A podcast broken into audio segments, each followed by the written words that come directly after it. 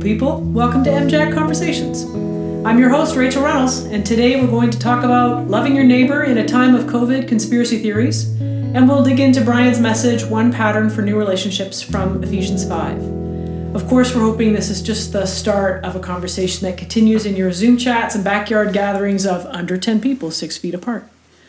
With me today are Brian Westnedge, um, wonderful Bible and board game nerd and um, small beard person, um, and his daughter Tanisha Westnedge, um, and my favorite beard, Logan Runnels. Welcome to the show, everyone. Thank you. Thank you very much. I, I feel I have a little, my beard's so unkempt. There's, uh, I got an unfair advantage over other people. You have a COVID beard right yeah, now? Yeah. It's really doing some interesting curling at the bottom, just sort of like curling out into tufts. So you all can enjoy picturing that from home. Wonderful. Um, it is week 10 of isolation in Saskatchewan. Uh, and Brian and I have been able to share a little bit about what's what our life looks like on previous episodes, but I wanted to hear from uh, you, Tanisha, and you, Logan. Uh, what's life look like for you right now?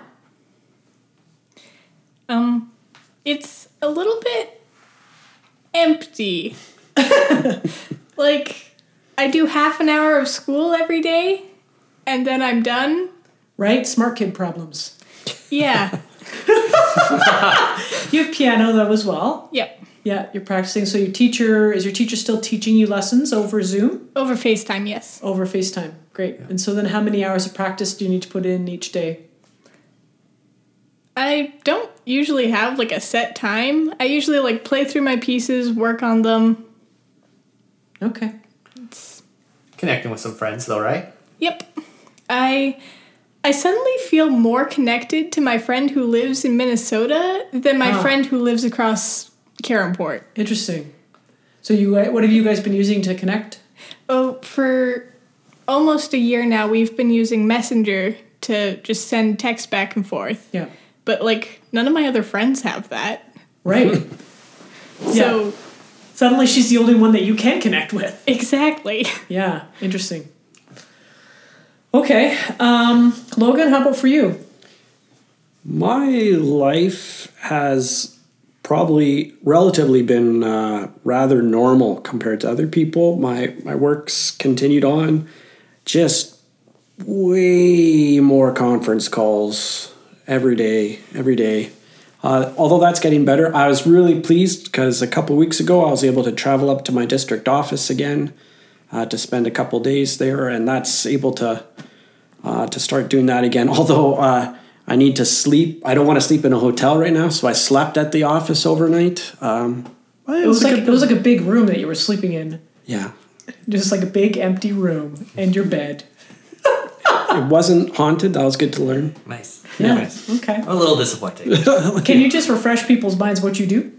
Yeah, sure. Uh, I'm an area manager with Christian Horizons. We support people who experience disabilities, um, and so we we've been in Saskatchewan for five years now, uh, and uh, I oversee Moose Jaw and Regina, and and work in collaboration with um, uh, my my partner in in Saskatoon, Waltime, Warman area. So there's been some challenges that have come with um, COVID that I've noticed, like uh, people in your homes haven't been able to receive the the care and the therapy and the and the kinds of things, uh, or even to get out and go shopping. There's been some difficulties for that in that area. There's been limitations uh, that we need, uh, roadblocks that, that we need to overcome, but we, we do work creatively to find ways to, to, to provide the, the care that's required. But it's especially difficult. It's, it's weird because we've been, we take people who have generally, who know social isolation really well, way better than anyone uh, that's experienced COVID 19 uh, in the last couple months does. It, they, people who've lived their lives with social isolation, and we've been telling them get involved in your community, do it. This is this is your community to live in. And then in the last couple months, we're saying you can't actually leave your house right now.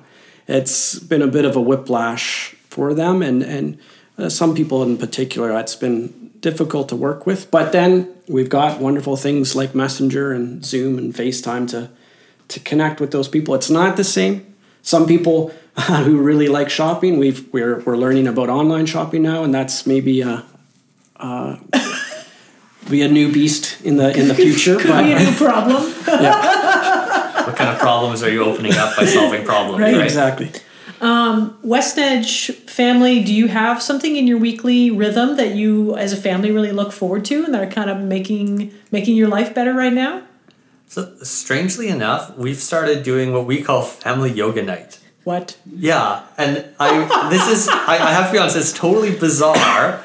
I never would have expected this as a thing that we'd really enjoy, but uh, we found someone who's running online kind of a, a stretch and core kind of class where they incorporate some yoga and some exercises, and we line up in our kind of family room and we put it on the computer and we do yoga together every Tuesday and Thursday. Wow. And it's kind of awesome. Tanisha, do you agree with this statement? I love it. Oh wow, really? Yeah, it's like I never realized how important phys ed and recess were Right. until suddenly my school was sitting at a computer all day. Yes, you're like an office worker now. Exactly, Yeah. and it kind of sucks. Yeah. So, like Tuesday and Thursday, family yoga night, we get to go and stretch and Yeah. just take time to be with our bodies, like Huh. slow down our day.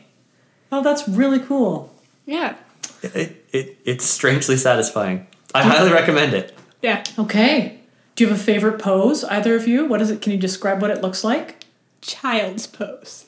What does it look like? You're on your knees and you just fold over, Yeah. and mm. so that your arms are stretched out in front of you. And you just sit there. It feels amazing. really good in your hips, that one, I remember. yeah. Yeah. What about you, Brian? I'm, I'm a big fan of the tree pose. Uh, one because I have pretty good balance, but the rest of my family doesn't. So when we do it, it's family So, yoga yeah, night. You're gonna Then have to describe it then. The yeah, so you're just standing on one leg, and your other leg is kind of resting on your inner thigh, and you put your arms up in the air, and you stand as straight as possible. So that works really well for me. But the rest of the rest of the trees in the room feel like the wind is blowing pretty well. They're wobbling quite a bit, uh, and I always find it an amusing part of the evening. That's right. You get to feel really superior and laugh. Yeah. Wonderful. Well, Logan, what's uh, what's a family a highlight in our family rhythm at home?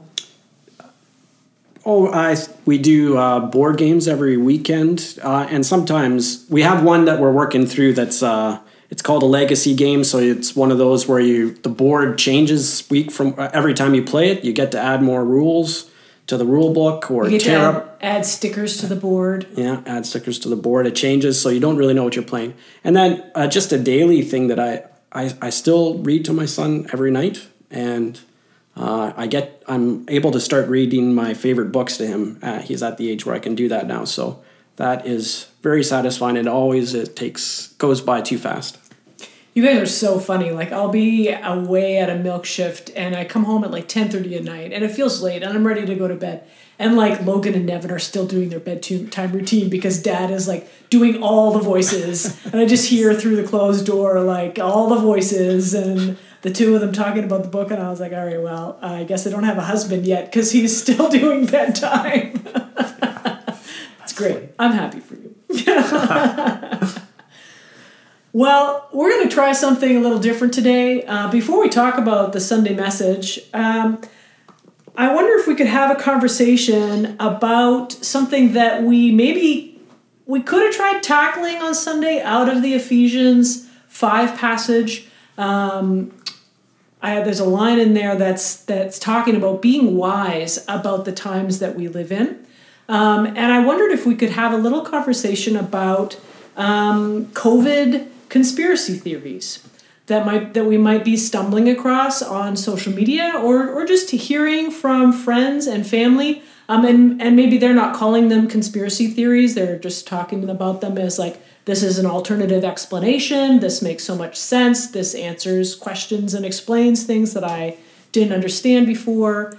Um, and I'm, I'm finding this just kind of cropping up on the edge of my relationships, and it, it's it's um, caught my attention a little bit and been concerning enough that I felt a bit of a pastoral concern that maybe our whole community is is is finding these conversations coming up and just wondering like what do I what do I say? And how do I respond? And how do I be not just discerning in this moment, but also a loving neighbor. How do we love our neighbors in in a in the time of COVID and in the time of people coming up with a bunch of explanations about what's happening here that maybe aren't founded on on what science or or experts are saying. Um, so I'm wondering, have um, what have, what's your guys' experience with this? Are you coming across uh, any any in your so- circle of social media or your neighbors sharing about these? Yeah, so I've definitely got um, a few friends that are part of my social media. They're people who uh, I have a lot of respect for, and you know I would consider close friends, even though they're you know not at the moment in the Moose Jaw area. They're friends from previous experiences, college days, that sort of thing. Um, that that are starting to express and post a number of of narratives that just are in a world that is very different from what I've experienced. Uh, you know, I, I I'm a little uncomfortable with the language of conspiracy theory because uh, I find that when I use that language, it's almost dismissive of their position, and I and I I want to recognize that they're friends who have a, a lot of intelligence, and I don't think they're just uh, making stuff up or or they're crazy people. Um, but I'm not sure I understand why they believe what they believe. Right. Yeah. So, so yeah, I'm definitely seeing that in my in my world. Anyone else? I generally try to avoid anything that has the words COVID 19 in the headline. Yeah. Like, it's probably not worth reading. And if there's anything that actually is important to me, Right. I'll probably hear it from my parents. Okay. So you're kind of discerning. Uh, I'm on a need to know basis here, and you've identified where's a source of reliable information. Where am I going to go? Dad, tell me what I need to know. That's a good place to be at. It's I'm, not the worst. I'm unfortunately not in that place anymore in my life. I now have to navigate information on the on the online places on my own without my parents to discern. okay, but I think that is helpful, Tanisha, for for us to it, to have permission to not click the link. Yeah. You don't have to know all the information to love your neighbor and and be friendly to them when you see them at the community gardens. what about you, Logan? I really like Tanisha's advice, not just because it's easier, but maybe primarily because it's easier. Uh, and, and honestly, like it's it's easier to love people well when we're not in these conversations. Uh, that said, um, maybe just for for uh, to be me, I- I'd push back a bit on Brian too. Like, not every opinion's worth entertaining and I, it's it, it is important. There, I'm certainly seeing stuff that um, at this point it's been at a distance for me, so I don't feel like I need to engage it. But if it's a, if it was close to me, I, I, I would want to be. I would want to say, uh, let hold up there. Let's let's slow down on this. That's not helpful. That's not leading to godliness and and peace. Yeah, I think that's I think that's very fair. Um, and I, I guess what I'm trying to push at is that if I think that when we label the conspiracy theory, that it actually tends to be dismissive uh, of, of people who are genuine about their belief. And, and so I found that that's not a way of, of actually engaging a conversation or maintaining a relationship. It feels like when I say, "Oh, that's just a conspiracy theory," we tend that that's a way of either me to dismiss it or or of me to dismiss a person. And so I'm trying to find. I don't know that I found good language, but I'm trying to find ways to uh, express care for people that I think genuinely hold these beliefs, even though I passionately disagree with what they're believing. Can we talk a bit about like so when you look at something or hear somebody talk about some of these theories like oh it's the 5G towers that have caused covid or whatever um, it seems like common sense to be like that's not real but for some people that it isn't common sense to believe that that's not real. Can we talk about like what do you guys do to check on the veracity of something you hear on the internet? Like what do you do to fact check to dis- to be discerning as stuff comes across your path? Well, that's a great question. Uh, I mean, I, I think I want to recognize that there's some ways that I probably don't do a lot of fact checking on particular pieces. There, there's there's some spot in me that that looks at information and says, it, how about this? When it comes from a place that I think is fundamentally mistrusting of uh, government and experts, uh, I, I don't want to presume that all of those people are moral people or all of those people don't have, you know, other agendas or political agendas. Of course, that's true. But when we when we start to picture people as like fundamentally evil and fundamentally mistrusting in the wake of something that is a, a concern to our society, that kind of premise of fundamental mistrust is is is one of those places that I start and say, oh, I, I think that's actually really problematic starting point. Yeah, that's a big flag for me. Um, in when I'm if I see articles or hear about these sorts of things, if they're if what they're sort of concluding is everybody is evil. Yeah. Everybody has a, an, an evil agenda that is hidden, and that's why X, Y, and Z. Um, I, I don't want to believe that everybody's evil. Um, do I believe that everybody's an ambiguous mix? Sure. Are there evil people taking advantage of the situation at a global scale? Yeah, I'm absolutely sure evil people are taking advantage of the situation. Does that mean that they manipulated this virus in labs in Wuhan and released it to their advantage? I don't think so. I think they're just turning on a dime to take advantage of what's happened. Yeah, I, that's that's good. I, for myself, I partly what I'm I'm concerned in being part of a conversation that's helpful, and it just I don't know. Yeah. Who cares if like maybe there maybe that's trite. Maybe it was started in Wuhan. How does that change how I'm going to live today? Um, and it, it reminds me, or I've been thinking about. Uh, First Peter two, which is like a companion piece to Ephesians five in Sure. one sense, right? And and there's just there's yeah, it, I don't need to. I don't. It's no surprise to me that there's evil people in the world. I I I, I look at my own heart and see my own selfishness. Um, yeah, I, I, I that's not a surprise. So what what I want to do is make sure that I'm not. I don't speak with malice or or envy or um, slanderous, anything that even looks like that. I want to stay away from conversation that looks like that. And I'm going to strive to submit to the authorities, uh, the governments that I'm in, because I'm not part of this world. I'm, I'm an alien in this land, right? Like this is Yes, Dallas I'm not- Willard's Divine Conspiracy, right? Yeah. Like we're this isn't our kingdom, And I'm not expecting the government to make decisions that fit with a Christian kingdom. Yeah. right?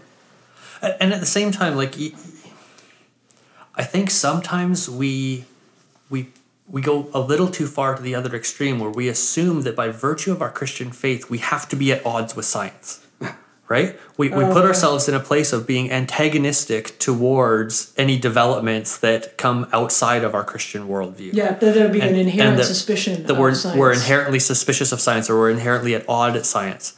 Um, and, I, and I find that to be troubling too. We, we, we also live in this world and uh, we, we need to be a faithful witness of Jesus with, within the world that we're at. And so that includes uh, people who disagree with us. That includes people who uh, research things that we don't research. They're experts in things that we're not experts in. And that includes uh, living in a world that, that science helps us understand at times. I think this is what is so troubling about this particular circumstance is, and maybe this is a particular temptation for Christians. Um, there's so much that we don't know, Yeah. Um, and we can't find in the Bible. The Bible's not going to tell me what's happening with coronavirus and what I, and and what it where it came from and whether or not I'm going to catch it and whether or not my mask is effective and how often I should wash my hands and does six feet social distancing really work? Like my I I use, I do use the Bible as a source of, of authority in my life, but it can't answer those questions because that's not the kinds of questions the Bible is an authority on. And so then the people who are providing answers for those questions, who are experts in the area of, of medical health um, and infectious diseases, um, and who are doing the research on vaccines, they're doing work that I can't comprehend. Right. Like I don't understand their world at all. And so if I'm just like personally evaluating, is that true? Can I trust it? I have no way of knowing. I've never been in a lab since grade 11 chem class and I almost failed. Like that's just not I, have, I avoided that class. How do I know? How do I know? All I can do is trust that these people are not evil um, and that they want what is good for most people and that that's why they're leaders now that can be that can feel like a leap Go ahead. Right. Okay. Sorry. I, so I think. Um, so the question is, how do we respond to to friends or, or people in our close proximity who who want to engage in these conversations? And it, and I think um, the answer has to do, and this is something that I've, I've talked to you with before about is is is learning the skill of hope. Let's. Yeah. What does hopeful? What does hope? Living a life of hope look like now? and so that's not the skill of certainty or knowing Right. Yeah. Yeah. So I, I'm trying to live into to uh, Matthew six right now. Right. Like this. There's this is a time. I'm. I don't. It's not in my scope of um, responsibility to say to figure out a way a path forward from here. I don't. I'm not part of these conversations with the scientists or the government what I'm gonna I I'm called to live faithfully today as um, and to let tomorrow worry about itself. Uh, that's that's about as much as is on my in in my area of authority. I think that's really helpful. Like one of the things that, that comes out with the idea of whatever theories is is this implication that we have the responsibility to to evaluate, critique, and and and then make decisions about what's healthy for our society. And and the reality is that we're living in a place where other people have been given that authority. The, the question then is how do we live like if we go back to ephesians 5 how do we live with wisdom in this world how do we live with care in this world how do we love our neighbor in this world um, those are the questions that we need to like those are the questions we need to get the a plus on right Yeah. Yeah, and, it- and those are questions that are in our control. Yeah. Like the way that I treat that person in the grocery line or or when my hairdresser when I show up at my hairdresser's which you can um, do now Which I can do now. I just got my haircut. Oh you guys, I'm so excited. Anyways, my hairdresser told me that in the two days that they've been open, one person showed up at the door and I guess he didn't quite realize he was gonna have to wear a mask to get his haircut. So my hairdresser's there, she's in a face shield and she's in a mask over her face. She her apron is wipeable now. They spray down all the chairs in between. They're really being careful. Um, because they don't want to get sick. They want to be able to continue to work and they don't want to get other people sick. And so they're asking everyone else to wear a mask as well. So this fellow shows up at the door and he was really quite belligerent and quite angry that he had to put a mask on. He's like, Well, you can't make me wear a mask. And she said, No, I can't make you wear a mask. But if you don't wear a mask, you're not getting your hair cut. Like you can't come in here without a mask. And that, you know, so that guy doesn't believe that masks are helpful. You don't have to believe that masks are helpful to be considerate of your hairdresser and just put one on your face. Like, do I understand and do I know for sure that a mask is gonna, you know, prevent any kind of droplets of my breath to infect another person? Of course I don't. I wasn't in that lab. I don't know. But is that what I'm being asked to do to be considerate to my neighbor? Yeah, it is. And so why would I why would I fight about that when the model I see in the Bible is is humility and consideration and forbearance, like bearing with one another in love. That's terribly inconvenient. Masks are very hot. They're tiring to wear. Like I'm glad I'm not a healthcare person. Um, but I I take that inconvenience on myself to take care of others.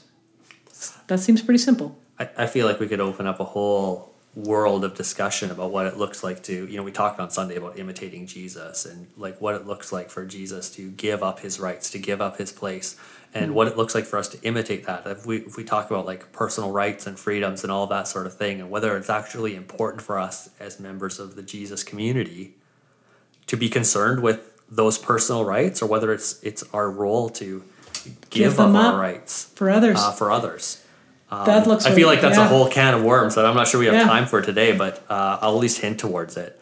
Yeah, no, I I hear you, Brian. When you um, one of the things I was thinking about as I prepared for this section of the podcast was what would Jesus tweet? Oh. What would Jesus tweet? Like, and I actually started to be quite intentional about my social media posts that I'm thinking to myself, what I want my posts to do for people is I want them to feel more peaceful and more anchored and more like things are okay. We can get through this together when they see my posts. That's what I want my posts to accomplish. So it's a it's a way for me to normalize like COVID family life you know, with photos of that or sharing news from reliable sources that I've found. Um, but I'm I'm trying to do that really infrequently because mostly I don't want to get my news from Facebook. I have trusted news websites that are I go directly to the news sites and I get my news from them. Um, and I have fact checking sites that I would use like Snopes.com um, and that's where I want to get my news. I want to go directly to the news. When I go on Facebook, I want to see my friends. I want to see my family. I don't want to hear about their political opinions uh, or their religious opinions. And maybe they don't want to hear that from me either. So I'm just trying to share my Jesus full life on Facebook. That's it. Well, that's really interesting. The idea that our social media has almost been appropriated as a way to kind of push our agendas rather than sharing our lives and, and how we have an opportunity to do something different there. Whoa. Whoa. Yeah. That's that's really we do. good. It's it's like a place where you can let your light shine, and you actually have a bigger reach than just to your direct neighbors. Yeah. More people can stumble across your stuff and be encouraged and feel like you know what, there's something good going on in Rachel's life.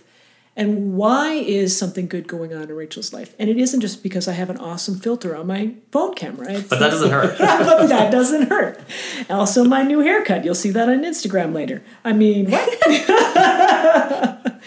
Listen, thanks, uh, you guys, for pit- chipping in on this conversation. We'd be willing to talk more about this and do a little more homework on it. Folks, if you're interested in hearing more on this subject, um, email uh, office at mjac.org or message me or Brian directly. Um, and I've got some uh, resources up on my personal Facebook page right now if you want to check on a couple of a podcast roundup about that. And if you scroll down my page, there was also an article about um, why is COVID so complicated to understand. And I found those resources to be really helpful. Um, part of what's happening here is uh, this is a complicated problem.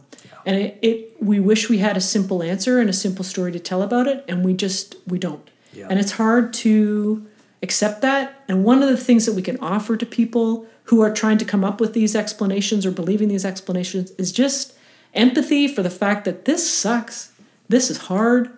I don't get it. I don't want it to be true. Like I I, I feel that. Yeah. Um, so, uh, and then I think, uh, Logan, you brought something good out here. Just when people come to you with, and they want to be, if they're being quite aggressive about their beliefs in these conspiracy theories. Um, I had a conversation at work, and I'm sort of stuck at work, and I can't leave with somebody who's quite, just had a lot that they wanted to share um, about the evil of Bill Gates and just, you know, that COVID is a hoax and that we should be afraid of super bacteria instead.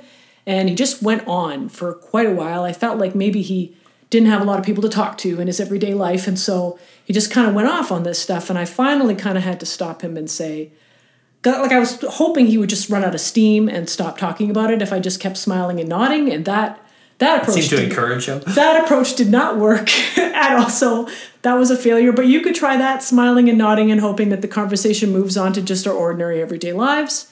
Um, so then I finally had to say, I just, so you're a Christian and I'm a Christian. And what I think my life is supposed to be about is producing the fruit of the Spirit love, joy, peace, patience, kindness, faithfulness, goodness, and gentleness, and self control. And I just don't understand what obsessing about these explanations um, does to produce the fruit of the Spirit. I, I can't, can you help me connect this? Like, in what way is believing these things helping you? And he said, quite honestly, Well, I just don't want my neighbors to be afraid. I want to help them not be afraid. And I'm thinking, Well, I'm, I am glad that you want to help your neighbors not be afraid, but you know, the source of my courage and my hope mm-hmm. is not this alternative theory on the internet. It's Jesus Yeah. living and active in the world today. Yeah.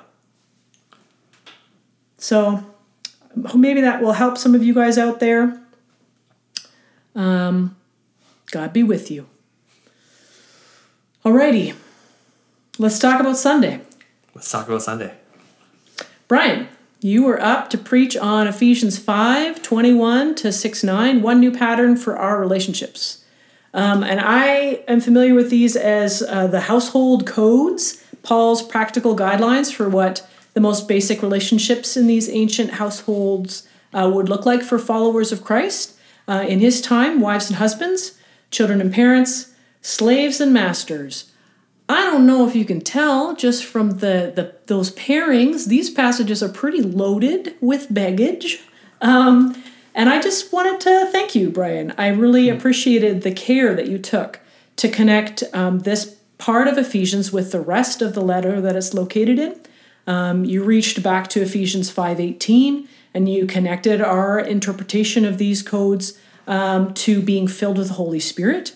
And then you reached further back to Ephesians 5:1 to emphasize that whatever we understand Paul to mean, it has to be consistent with being imitators of God, living a life of God, living a life of love, just as Christ loved us and gave himself up for us as a sacrifice. And I thought you really brought the fire when you said, the ways we fail to sacrifice for one another is to fail to live up to the high call of the gospel. Power and identity look different in the kingdom of God. We don't get to make demands. And this is especially true when you're on the privileged side of the relationship. We get rid of division and understand ourselves as one body. We only understand our power in terms of Jesus' power. Boom! I was writing it all down as fast as I could. Did I say that? That sounds really good. It sounded really, yeah, you did. It sounded really good.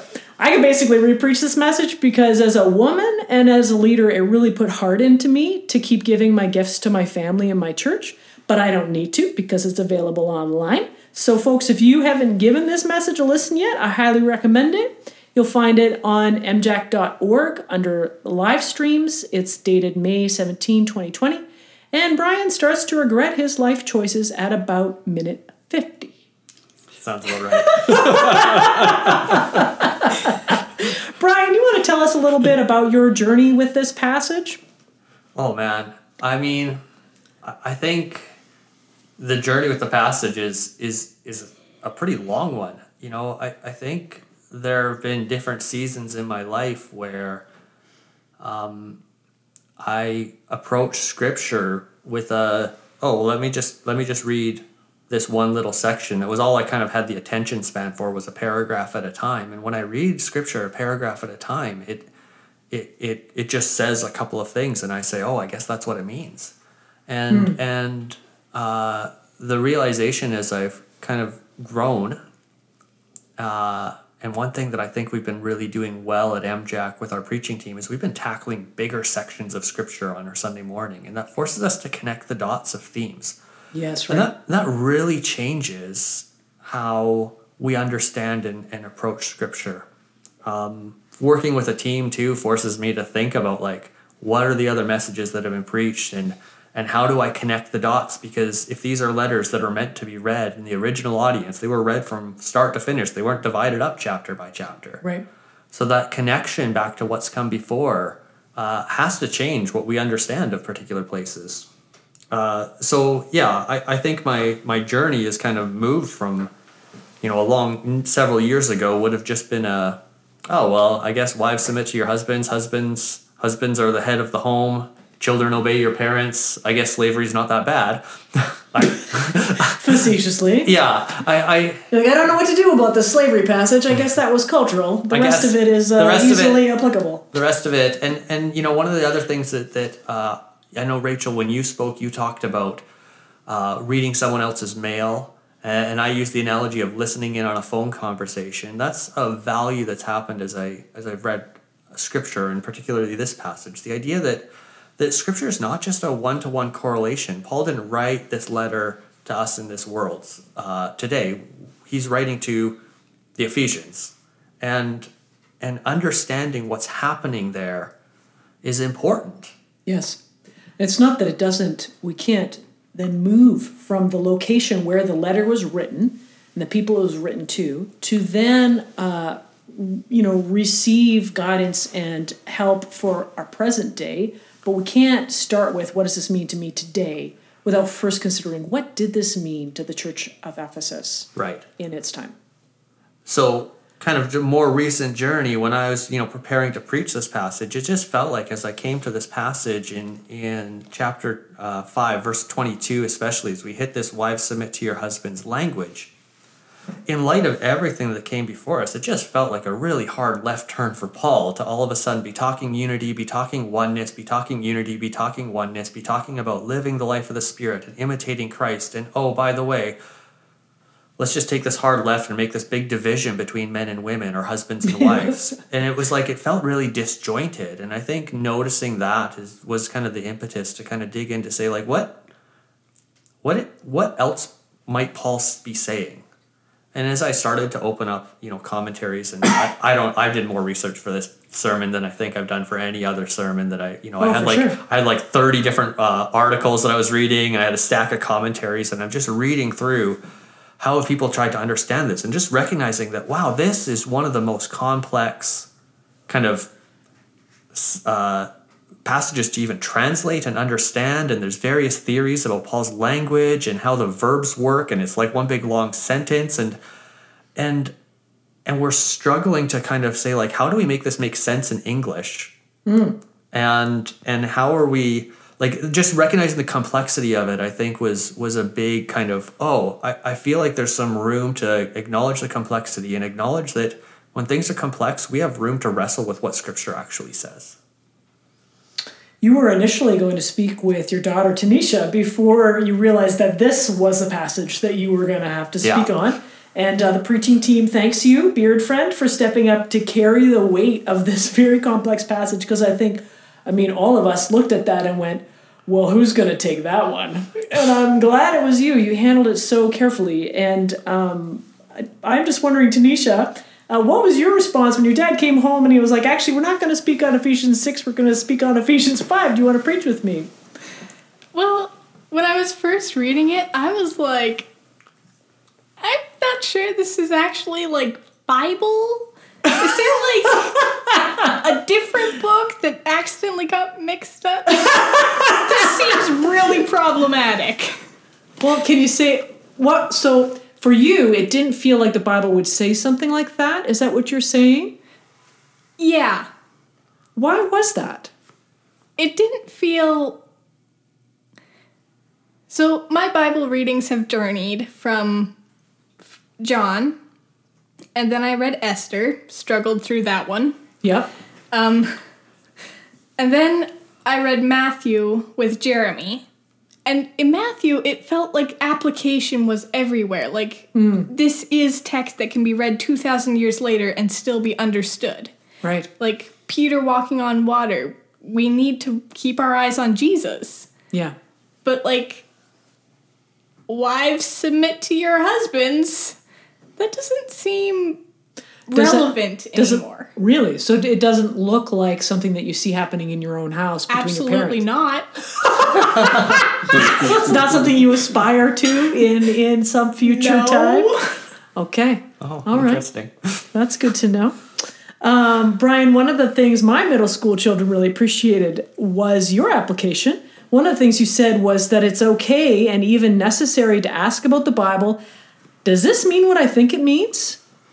And if so, what does it mean for me? And I just wonder, um, how, how are you guys help trying to help you? Are you and Janice trying to help your children ask that question, or like, what are you teaching? and How are you teaching and modeling your children to read the Bible? So I, I feel like in our family, I've got a bit of an advantage on this because I do, you know, I work for Briarcrest and I teach courses. And like our normal supper time conversation often revolves around either, oh, here was some of the things that we talked about in the classroom today, or a student submitted a paper and they said this and I thought it was really important, or they said this and I didn't think it was that important, right? But our conversations tend to, to, you know, as we kind of have the "How was your day?" conversations. A lot of our conversations end up back talking about the Bible and how we understand the Bible. It ends up around our faith because that's part of my job in unpacking that with students. So so I feel like our dinner conversations often end up in this kind of realm of like how do we understand these passages of the Bible? How have these college students understood it and what's really helpful about some of these papers that I've read today or what's really unhelpful and those kind of become launching pads for lots of conversations in our home. You mentioned earlier that you were you were wanting to have a conversation about um, with Tanisha, maybe on stage. If you were if you were going to preach this together, you were going to talk about what do you do when you don't like the Bible. What do you do with the Bible when you come when you come across a part like this and you're like, well, that can't be right, uh, or I don't like that at all. Yeah. And is God going to still bless me if I don't submit to my husband while he rules over me? Um, did you end up having that conversation? Uh, I mean, we kind of just tossed it around as ideas of like how might we tackle this uh, passage if we were to do it together. But I don't know that we landed in any kind of space of like like thinking about what the structure of our, our message might be. But as, as to actually coming up to answers to those, I, I ended up kind of taking some of that for that application of, of, of it's okay to wrestle with the Bible. I felt like coming out of this passage that was a natural application.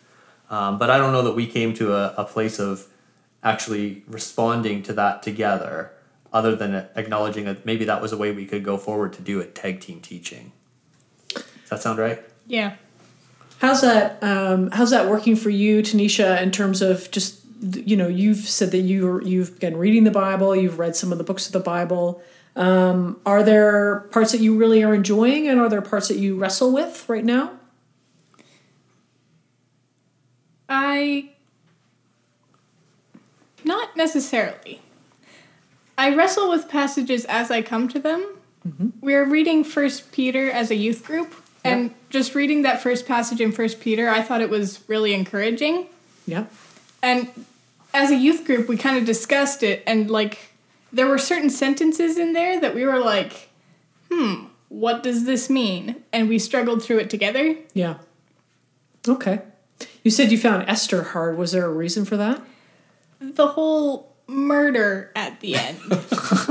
there's a there's a few troubling bits. Um, I can remember Esther being packaged as like one of God's princesses in a book for my daughter, like a little kid's book. It's like, oh, God's princesses. Oh, it's like Disney princesses, only it's the Bible princesses. And you get you got Esther in there.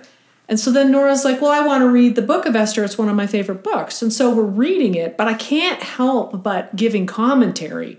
Like, I'm like, so you realize that this is a beauty pageant and she is basically being purchased for sex by this king and she has no say in the matter. Like, this is not about a woman becoming a queen. This is about a woman being used as a as a sex slave and an accessory to this royal guy. We can't exactly hold this up as like, well, isn't that a lovely tale for children?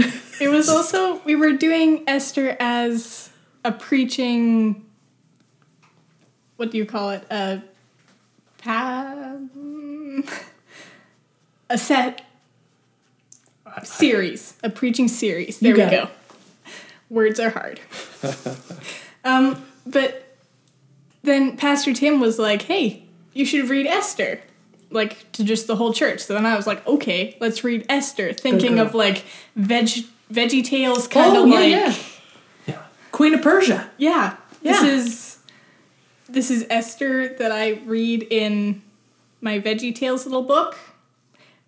But no, at the end there's like two days of just straight up killing people. Yeah. And some people get impaled on poles too, is my memory as well. Yeah. Wow. Yeah, so I mean, what do you do with you come across those parts of the Bible? If you're reading them on the flat, it's like, how in the heck am I supposed to apply this to my life now? Like, hmm. I think it's helpful to recognize that like Jesus came, he changed a little bit of that. yes. Yeah. And also that isn't the culture that we live in today. Right. like culture changes and today's society is so much different than it was then Yeah. The the wordy words for that is much of the Bible is descriptive. It's telling us what it was like, not prescriptive. It's not telling us what it should be like. now. And and history is messy. What I- I think some of the thing too with narrative is is to be able to recognize the way in which it's portrayed. Is this portrayed to us as a positive example? So even though it is descriptive, it's it could also be prescriptive, but not like a Subtly. prescription of like what not to do. Yes, Right? This is there's consequences for these actions. yes. And what are they? That and and the the biblical authors are so brilliant at just giving you subtle clues like they're actually they're making a call like this is not okay um, in those narratives um, i want to point our listeners actually to the bible project youtube series how to read your bible um, they're short about 12 minute videos and they take you through every genre of scripture and narrative is one of them to to help us understand like how do we read um, different parts of the Bible and understand them for ourselves. And they're quite beautifully done. So that's the Bible Project How to Read Your Bible. Get on it. I, I just want to jump in here too, and I know we're maybe going a bit off off track, but I, I Tanisha said something really important, and that that uh, she's she's bringing our attention to the fact that this is Jesus' story, that that is uncomfortable as we might be with a book like Esther or Judges or whatever, that this is this is Jesus' story, and there's two things that I I I, I get from there. At the very least, is that one people don't think that they're doing wrong. We tend to think the people they back in Esther's day they thought they were doing the right thing, and I wonder is there ways that I'm blind to my own worldly wisdom now? Uh, Maybe I need to be humble there. And the other thing is Jesus loved these people. He he calls these people his own, and even if I am a fool, uh, I'm still a fool that Jesus could love. I think. It's That's lovely, things. Logan. Well, um, actually, I had a question for you, Logan. So we're just going to circle back to the household code conversation here. Um, so I would say uh, the Westnedges and ourselves would just we would describe our our marriages and our family relationships as being um, egal- uh, egalitarian marriages. Um, and one of the questions that comes up if if if the husband and wife are equal partners and the husband doesn't ultimately have the final say you don't have the confidence to be like well if we get stuck in a decision i'm just going to tell you what we're going to do woman and you're going to submit. Okay. Then uh, how how do we make decisions if we are equal partners That's a great question, Rachel. yeah, thanks for giving it to me. Um, yeah, honestly, actually, maybe a bit surprising. I, I don't know if it's possible to be entirely egalitarian. Um, but that, but I think in our in our relationship, what we we don't have we we negotiate the the decisions and we negotiate the roles. But there's times that that we're gonna ha- we're gonna come together and and we recognize that that the spirit is alive and active in both of us and there's wisdom in both of us. But there yeah there's times that we i don't need to be right. That's maybe go back. I don't need to be right. And so when we disagree with each other even when it's like on profound might be profoundly true things uh, on what i believe is true about the about godly living I don't need to be right. And if if I don't persuade you, that's okay. And and you don't need to persuade me in, in, in those ways as well. Like it's our, our we're way more similar to each other uh, theologically than than other church denominations. And I think God's big enough for all the churches. Um, so I don't I really want to be careful not to to to judge, to act in judgment or or condescension. So practically, what that means is there's times where we're not in agreement at the end, and so say if it's the way that we're raising up our children, there's a disagreement. Um, there's times where I don't, I'll, I'll, I'll submit, and it doesn't, and and what we do with the children will be will be your call, and I'll live in hope that that God is is. Um, big enough for it, all of our for for us to do our best because that's that's what we're both I I'm stumbling here. There's a com- uh, there's a commitment that we're I, I recognize that we recognize that we're both um, we're both committed to Christ being the center of our lives and how that gets lived out even in, in something as intimate as a marriage there's still vast differences because we're still different people. And uh, so again i'm going to live in hope that my own mistakes um, or, or our mistakes aren't going to um, going to sabotage our children. God's god's grace is way bigger than my own limited strength or or or yeah mistakes I'd like to draw out a few things there. yeah Um, well, so one of the things that you said is I don't need to be right, and I'd like to. I mean, I, I want to unpack that by by saying the reason why you don't need to be right or I don't need to be right is because God loves me whether I'm right or not. So I'm not trying to achieve perfect performance or the perfect answer in order for God to receive me and embrace me. Um, so we're we're I think we're finding as we move into adolescent years as parents, we're kind of stumbling through, and um, but we're realizing we might not get this right, and God's still going to receive us. Yeah, and so again, to me, I don't. I truth is so important, right? But uh, at this point, all we can do is see through glass darkly, and and so love with humility. And I, when I say I don't need to be right, I'm saying I don't need you to hear saying I'm right.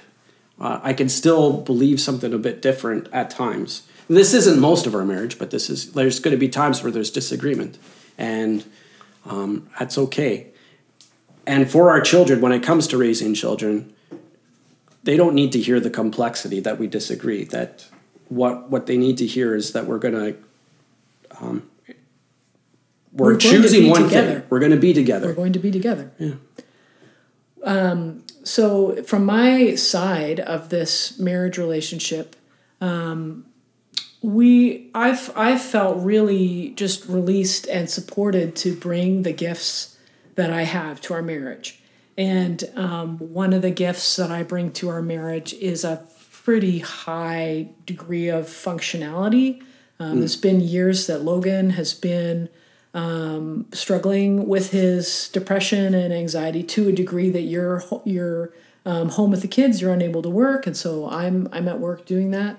Um, another gift that I bring to the marriage is uh, I am a leader. Um, and this has been a place where it's where I don't have to not lead um, or not have ideas or not make suggestions to you because I need to make space for you to be the leader at home. Um, we do things together. We talk about things together. Practically speaking, when we disagree, it means we come back to that conversation over and over again. Honestly, we've had an ongoing disagreement for like what, two and a half years now?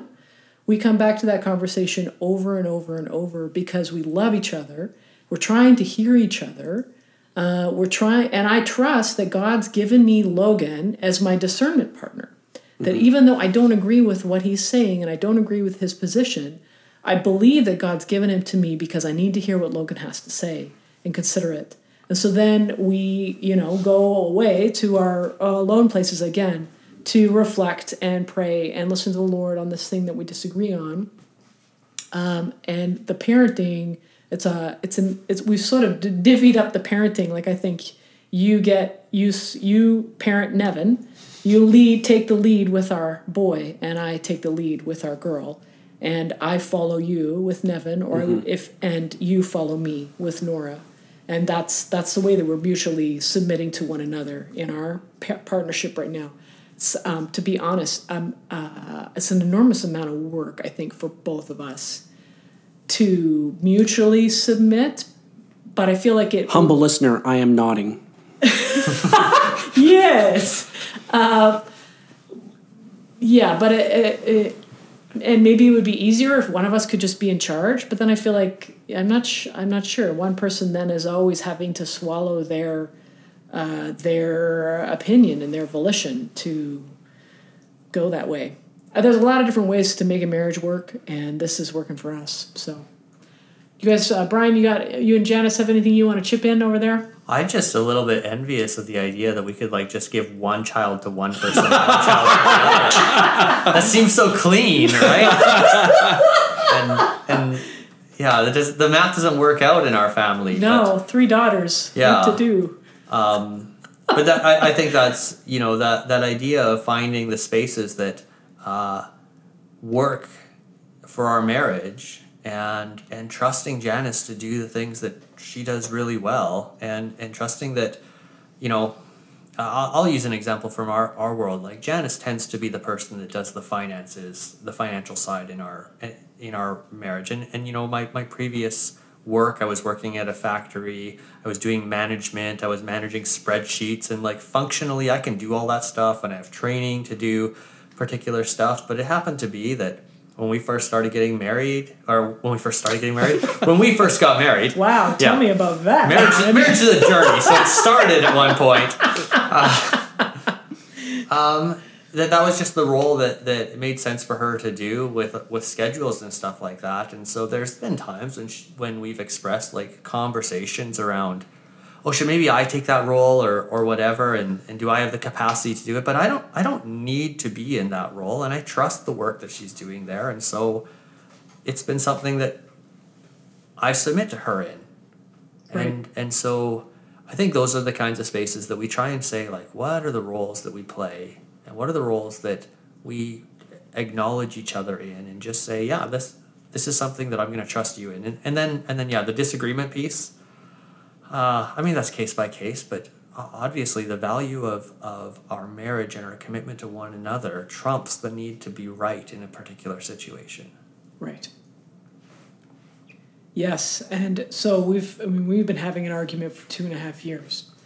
And that means that most of the time we set it aside to be together. yeah Like we're not gonna be like, well, we haven't agreed on this, so we're not having sex. Like let's just really break it down, right? No, we set it aside. That's not the most important thing about our relationship.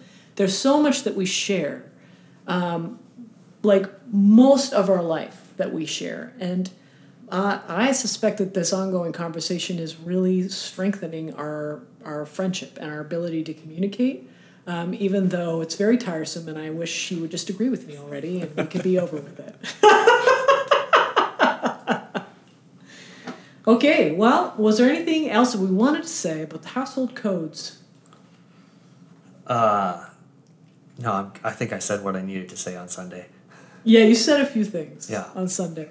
To me, this sounds like a broadening out of Paul's teaching about uh, what you have a gift to do, you bring to the church to do.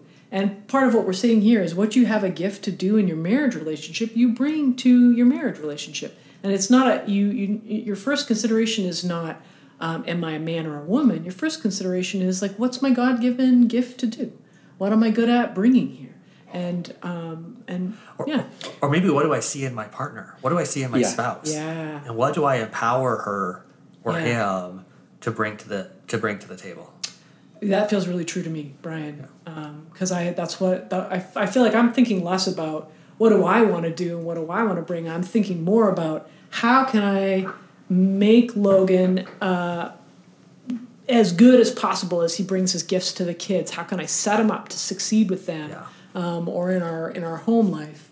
Um, yeah, you're thinking about the other person first. Yeah. Well, very cool. Alrighty. Well, everyone, thank you so much for sharing and for having this somewhat rambly conversation with us. Um, let's just look ahead. On Sunday, Dan Nelson is preaching on Ephesians 6, one common enemy. And uh, I'll be hosting him and likely some beards next week for that podcast conversation.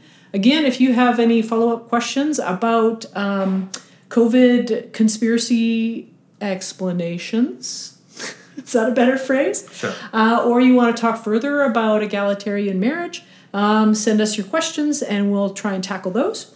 And it's time for our blessing. Uh, Logan, would you pray the blessing for us today? Okay. Father, you are good and your love endures forever. We thank you, Lord, that you uh, sent your Son to, to, bra- to be our peace. And that you will return. And we, we want to put our hope in you. So we ask, Lord, that you would guide our conversations. May you be on our lips in how we respond. Lord, we don't want to speak in fear or contempt. We thank you so much that you set us up so that we are one body and we don't need to be all the strength, but we can rely on each other. And so I ask, Lord, that you would help us in our families and in our friendships, and particularly, Lord, in, in our church body here at MJAC, that you would build us into one body, into one temple, holy and pleasing to you. And may we uh, have you on our lips again, Lord, and, and sing your praises to one another so that you will be glorified in Moose Jaw by, um, by our midst. Thank you, God, for your patience and mercy. Amen. That's our show. Tune in next Wednesday for the next episode of MJAC Conversations. We'd love it if you could drop us a rating or a review on iTunes. That helps other people find um, these podcasts and understand that they might be something that would encourage them. I just want to have a big thank you again to our producer, Trevor DeVries, for making this happen today. See you all again another time. Bye.